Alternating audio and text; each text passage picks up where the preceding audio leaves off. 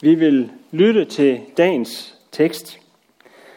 Øh, Apostlene sagde til Herren, giv os en større tro.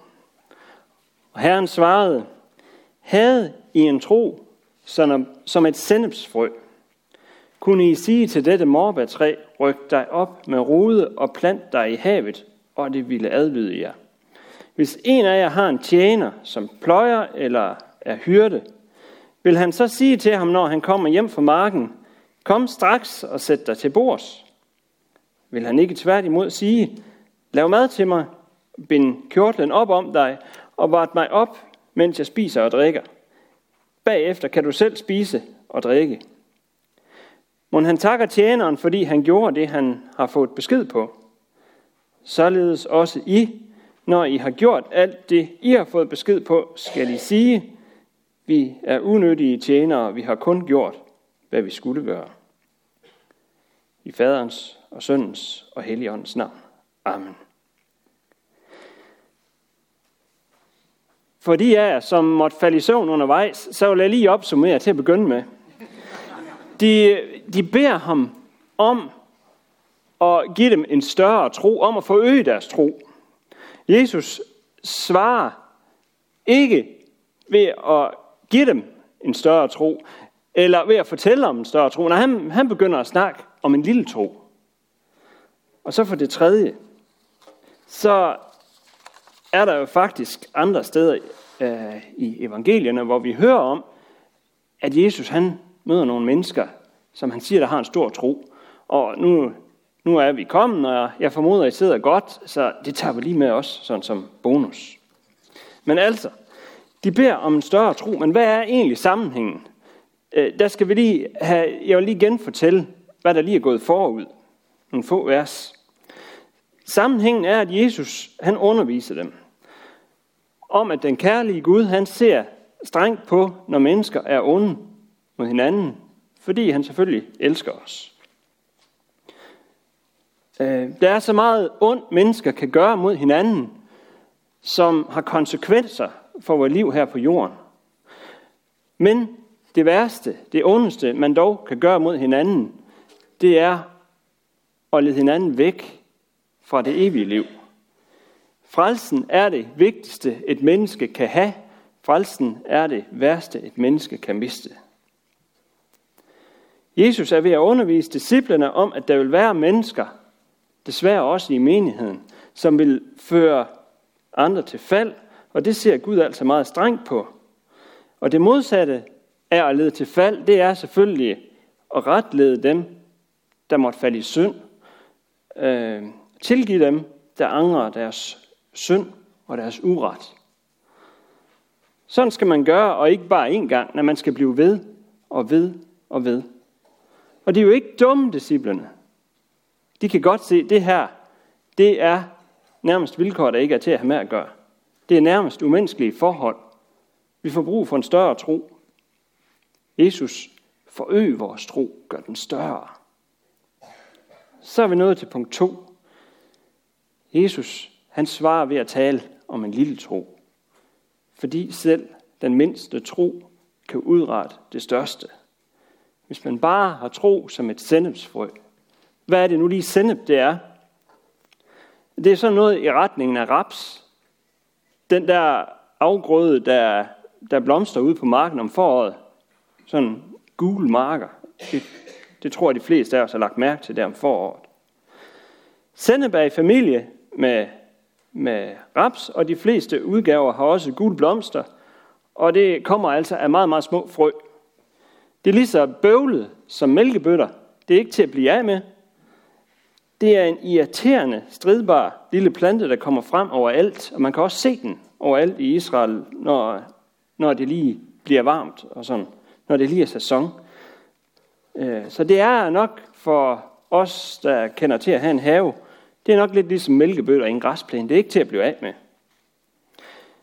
Og det er garanteret ikke tilfældigt, at Jesus han flere gange i i øh, evangelierne sammenligner kirken med den her irriterende plante, der kan gro frem overalt og ikke er til at blive af med. Og hvad, hvad, hvad var det, man kunne, hvis man havde tro som et sennepsfrø? Jo, vi vil spære, vi ville spære øjnene op, hvis han sagde, at man kunne sige til træet, at det skulle rive sig op med rode og plante sig i haven. Men i havet, der kan jo ikke gro, der kan jo ikke gro træer. Det er lige så grotesk et billede som en kamel, der skal igennem et nåleøje. Eller lige så, ja, det, det er lige så grotesk som en, en bjælke i øjet, ikke også? Det er faktisk på niveau med at forestille sig at tage en syndig sjæl og rive ham op med rode og plante ham på den nye jord, hvor kun retfærdige kan gro. Det er helt absurd. Men det kan den lille tro. Det er altså ikke troens størrelse, det kommer an på. En lille tro rækker. Det handler om at have den rette tro. Den rette tro. Øh, jeg hørte en historie, der fortæller om det her.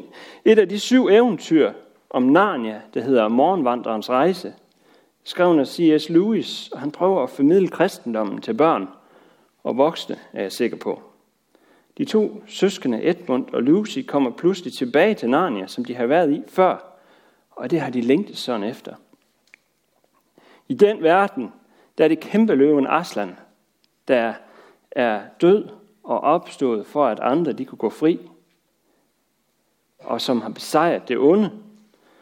Og når der er nogen af dem, der kommer tilbage til England, hvor de kommer fra, i vores verden, øh, så, så sker det et par gange, at, at de spørger Aslan, jamen er du også i vores verden?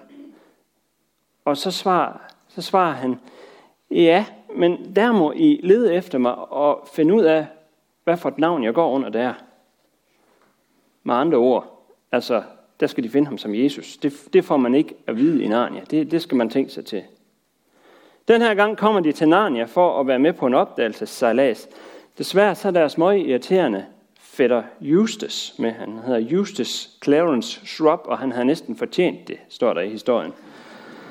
Han er så besværlig, at det trodser enhver beskrivelse, men en dag, hvor skibet ligger til ved en ø, går han på opdagelse for at slippe for at blive sat i arbejde, og så far han vild og føler sig for første gang en lille smule ensom. Og på en eller anden måde begynder han at få en lille bitte smule sympati for de mennesker, der nu var på den her båd, og længes lidt tilbage efter dem.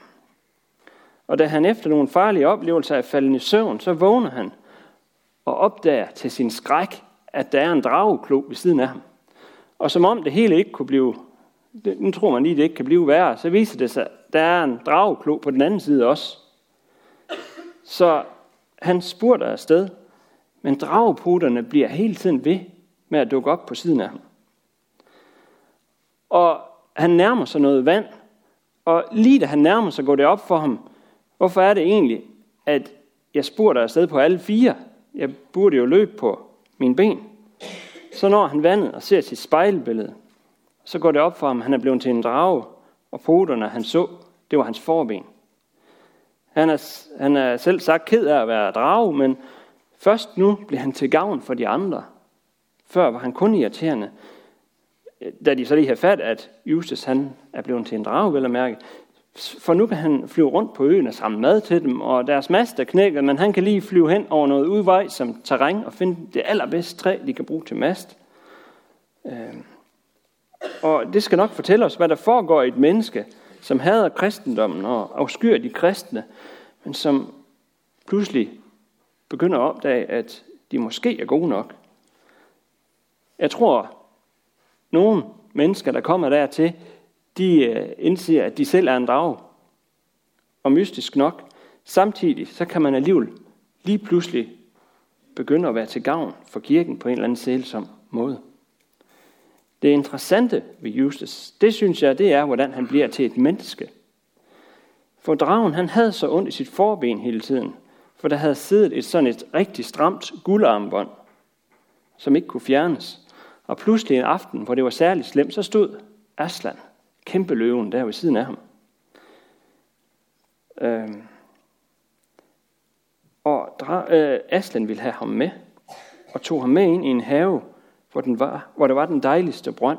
Så fortæller han senere til sin fætter Edmund, hvordan, eller hvad det så var, løven øh, gjorde. Og, og det vil jeg lige prøve at læse højt for jer. Og det skal helst foregå lige her. Jeg vidste, at det var en brønd, jeg kunne se, ind midt i den her have. For man kunne se vandet boble op fra bunden af den. Men det var meget større end de fleste andre brønde, som et stort rundt svømmebassin med marmortrin ned, ned i vandet. Vandet var klart som krystal, og jeg tænkte, at hvis jeg kunne komme ned i det, ville det lindre smerten i mit ben. Men løven bad mig om at klæde mig af først. Jeg ved ikke, om den sagde det højt til mig, men i hvert fald forstod jeg, hvad den mente. Jeg skulle til at sige, at jeg ikke kunne klæde mig af, fordi jeg ikke havde noget tøj på, da jeg pludselig kom i tanke om, at drager er en slags slanger, og slanger kan smide deres skin.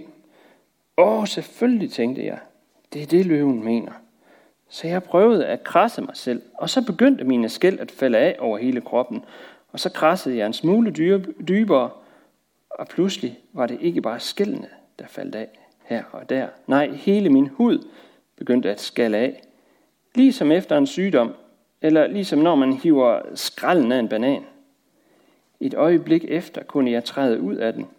Jeg så den ligge der ved siden af mig. Den så ikke særlig køn ud, men det var en herlig fornemmelse, og så begyndte jeg at gå ned i brønden for at bade.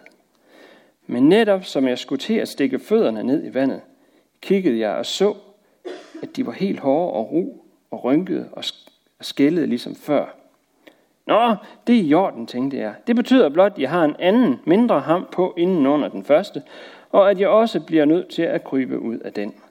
Så jeg krassede og rev igen, og huden skallede af der af, og jeg trådte ud af den, og lod den ligge ved siden af den anden, og gik ned i brønden for at bade, og så skete det samme en gang til. Og jeg sagde til mig selv, du godeste, hvor mange lag hud er jeg nødt til at tage af? For jeg længtes efter at bade mit ben. Så jeg krassede løs for tredje gang og fik den tredje ham løs, præcis som de to første, og trådte ud af den. Men lige så snart jeg kiggede på mig selv i vandet, så jeg, at det ikke havde nyttet spor.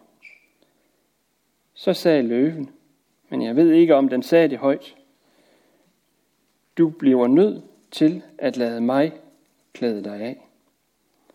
Jeg var bange for dens klør, kan jeg godt fortælle dig, men jeg var temmelig desperat efterhånden, så jeg lagde mig bare ned på ryggen for at lade den gøre det. Den første flænge, den lavede, var så dyb, at jeg troede, den var gået helt ind i mit hjerte. Og da den begyndte at trække skinnet af, gjorde det mere ondt end noget andet, jeg nogensinde har været ud for. Det eneste, der gjorde, at jeg kunne holde det ud, var glæden ved at mærke, at det blev pillet af. Du ved, hvordan det er at pille skorpen af et sår. Det gør ondt som bare, men det er sjovt at se den komme af. Jeg ved præcis, hvad du mener, sagde Edmund.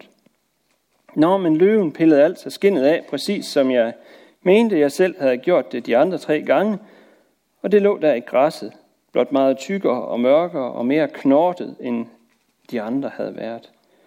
Og jeg var glat og blød som en skrællet banan, og meget mindre, end jeg havde været. Så greb han mig. Det brød jeg mig ikke om, for jeg var meget øm over hele kroppen, nu hvor min hud var væk. Så smed han mig ned i vandet. Det sved som bare, men kun et øjeblik. Så var det bare pragtfuldt. Og lige så snart jeg begyndte at svømme og plaske rundt, opdagede jeg, at det ikke gjorde ondt i min arm. Og så så jeg hvorfor. Jeg var blevet til en dreng igen. Du ville sikkert ikke tro mig, hvis jeg fortalte dig, hvor glad jeg var for at se mine egne arme. Jeg ved godt, de ikke har nogen muskler og er ret slatne i sammenligning med i andres, men jeg var virkelig glad for at se dem. Efter nogen tid tog løven mig op og klædte mig på. Klædte dig på med sine poter?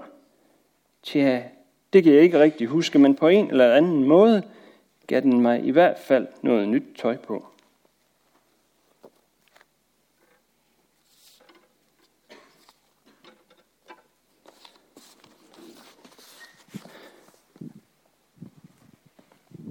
Jesus han har lidt straffen for din overtrædelse og din synd. Hvis du tror på, at du ikke selv kan gøre dig fri af den, ikke selv kunne gøre dig fri af den, så, så er det den tro, uanset hvor stærk den er. Hvis du tror på, at du måtte han, lad ham tage det her af dig. Lad ham rense dig. Lad ham hive dig op igen og ifører dig sin retfærdighed. Så har den tro revet dig op med rode og plantet dig et sted, hvor du slet burde kunne gro. Et sted, hvor kun retfærdige hører til. Og det kan være svært at tro på, men selv den mindste tro rækker, hvis det er det, du tror på. Men hvordan nærer man så den tro? Jeg prøver at sende to eventyr på en farlig rejse sammen. Det nytter ikke, at de sidder i hver sit rum og mentalt forbereder sig på at stole på hinanden. Man er nødt til lige at sende dem afsted på et par små overlevelsesture, hvor de sådan lige kan lære, at, at de har hinanden, og vi passer på hinanden. Og ham den anden er der for mig. Tilliden må komme af, at de lærer at arbejde sammen. De må forberede sig på rejsen ved at være sammen. Og sådan er det også med vores tro på Gud. Man kan ikke mentalt stampe den op af jorden. Gud er nødt til at give den til dig ved, at I bruger tid sammen. Og så må du bekende det for ham, når du synes, din tro hænger i laser. Jeg må bekende det for ham, når jeg synes, min tro hænger i laser. For som Lone hun sagde, det er ikke en præstation. Troen det er en relation til Gud. En relation med Gud. Det er egentlig rimeligt nok, at vi skal have tro på Gud, ligesom det er rimeligt nok, at vi skal leve op til alt det andet, han egentlig forventer af os. Vi kan bare ikke. Djævlen har sit solide tag i dig, får dig til at tvivle, får dig til ikke at være lydig mod Gud på en hver anden måde. En gang, så bliver jeg, som Gud skal bruge mig. Så, så bliver han, som Gud han kræver, jeg skal være så får jeg også en tro, der aldrig tvivler. Ikke tro som et sandhedsfrø, men en fuldkommen tro. Det bliver på den nye jord. Men her på den gamle jord, der sker det kun i små bitte glemt. Ligesom alt det evige, det sker i små glemt her på den gamle jord. Derfor så kan vi også komme til at bede om ting, vi ikke får. Og vi, vi hørte her i teksten, at jamen, så kan man bare gå hen og sige til det her, det, det lyder som om, at man kan bare gå hen og sige til et hvilket som helst træ, uden for at den skal rykke sig op og så plante sig ud i havet. Øh, men sådan hænger det ikke sammen. Det her, det var et billede. Det var et billede på, at, at det faktisk kan udrette mirakler og tro, at det kan frelse mennesker. Men altså, Paulus han bad faktisk om ting, han ikke fik. Øh, han bad om ting, hvor Gud han sagde, Paulus, min nåde, det er da nok. Og en gang skrev han til Timotius, du er jo så tit syg, så du har jo nok øh, glemt at bede Gud om sundhed. Var det ikke det, han skrev? Nå nej, han skrev, du skal ikke bare drikke vand, men drik også lidt vin, for du er jo så tit syg. Øh, de må have bedt, både Timotius og Paulus måtte have bedt om, at Timotius han skulle have lov at være rask. Men øh, sådan, sådan var det altså, altså åbenbart ikke. Og det var da ikke et, et kæmpe stort øh, problem i, i forhold til Gud. Senere oplyser han Timotius om, at han har efterladt en ven, der blev syg. De var ude at rejse sammen, og så efterlod han vennen. Underforstået, at han blev efterladt i de bedste hænder, i stedet for at skulle tage med på rejsen, med videre på rejsen, og han nu var syg. Alt det her besvær fordi Jesus sagde, at man skulle tilgive. Og at det kunne virke næsten uoverkommeligt. Altså Gud, han må da kunne gøre det lidt nemmere for os. Han må ligesom kunne lave en genvej, øh, sådan, sådan at det bliver til at have med at gøre. Sådan at det bare bliver nemt for mig, sådan mentalt, at, at tilgive andre mennesker. Øh, det, det, det er nok det, der ligger lidt i, i det, disciplene siger om, at give os en større tro. Eller Gud, han må da mindst give lidt frønsegoder til gengæld. Men nej, slaven forventer jo ikke opvartning af sin herre, selvom han har arbejdet hårdt. Og det samme med os. Vi kan ikke forvente en eller anden modydelse for at tilgive urimelige mennesker. Det er jo en del af vores arbejdsbeskrivelse.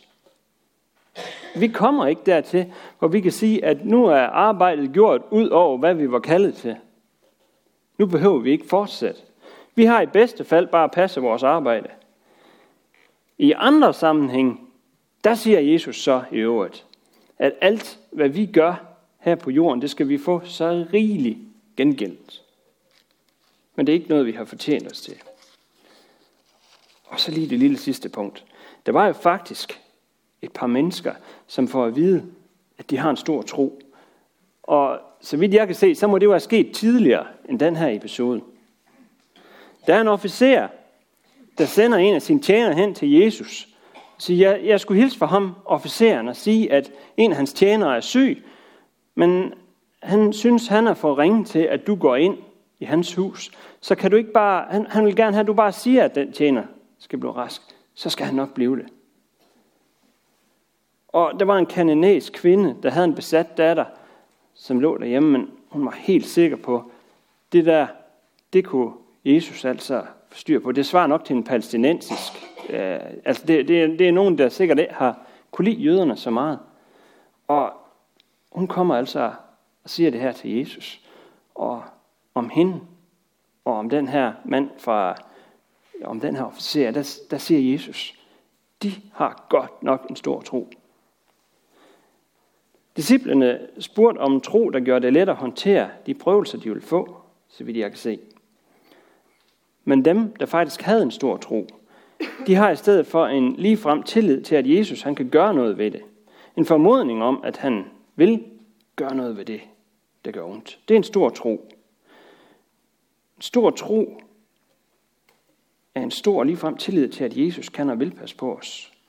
Så jeg vil lige slutte af med en, en anden lille fortælling fra Narnia. Det er Aslan, han har sendt tre personer ud på en farlig færd. Øh, han gav dem fire tegn til at hjælpe sig, og de forkluder straks de tre. Så møder de en ridder, som hver nat skal bindes til en sølvstol, fordi han bliver et farligt monster om natten. Den nat får de lov til at se ham som monster. De har fået at vide, at han vil tryle og plage dem om at løse ham. Hvilket de selvfølgelig skal lade være med, fordi han er farlig. Så de lover selvfølgelig hinanden, at ligegyldigt hvad, så løser vi ham ind fra den stol der. Og bedst mens den uhyggelige mand, han sidder og lider, gør han noget, der ikke kan være andet end det fjerde tegn. Så skal de løse ham. Så er der en af dem, der siger, hvad, hvad sker der, hvis vi løser ham? Og så siger en af de, de andre, ham med den største tro, tror jeg, vi ved ikke, hvad der sker, hvis vi løser ham. Men vi har jo ikke fået at vide, hvad der vil ske. Vi har bare fået at vide, hvad vi skal gøre. Ja, lad os bede om lige frem tillid til Gud. Amen.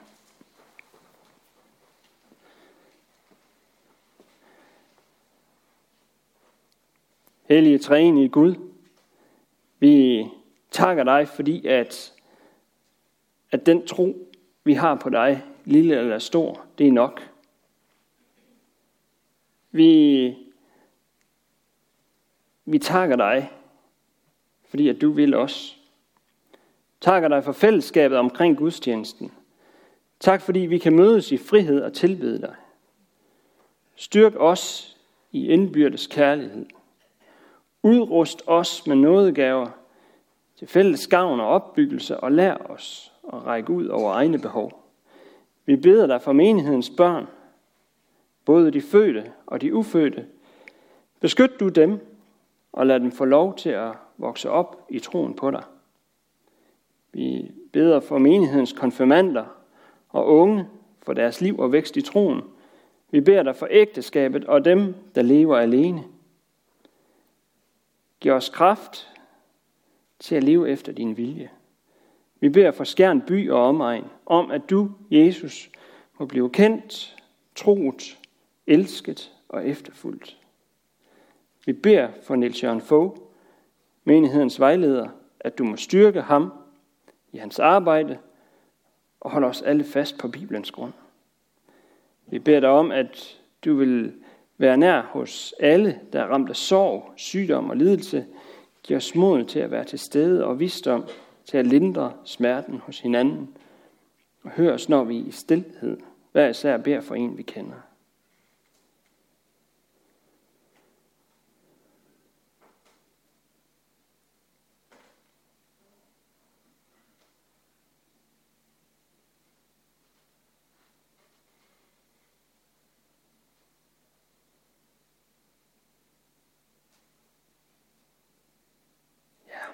Herre, vi beder dig for din kirke. Lad budskabet om dig, Jesus, spredes over hele jorden. Styrk dem, som forfølges for dit navns skyld. Vi beder for vores folk, for alle, der er blevet betroet magt og autoritet. Hjælp dem og os alle til at værne hinanden mod uret og vold, og kom så snart og gør alting nyt. Amen.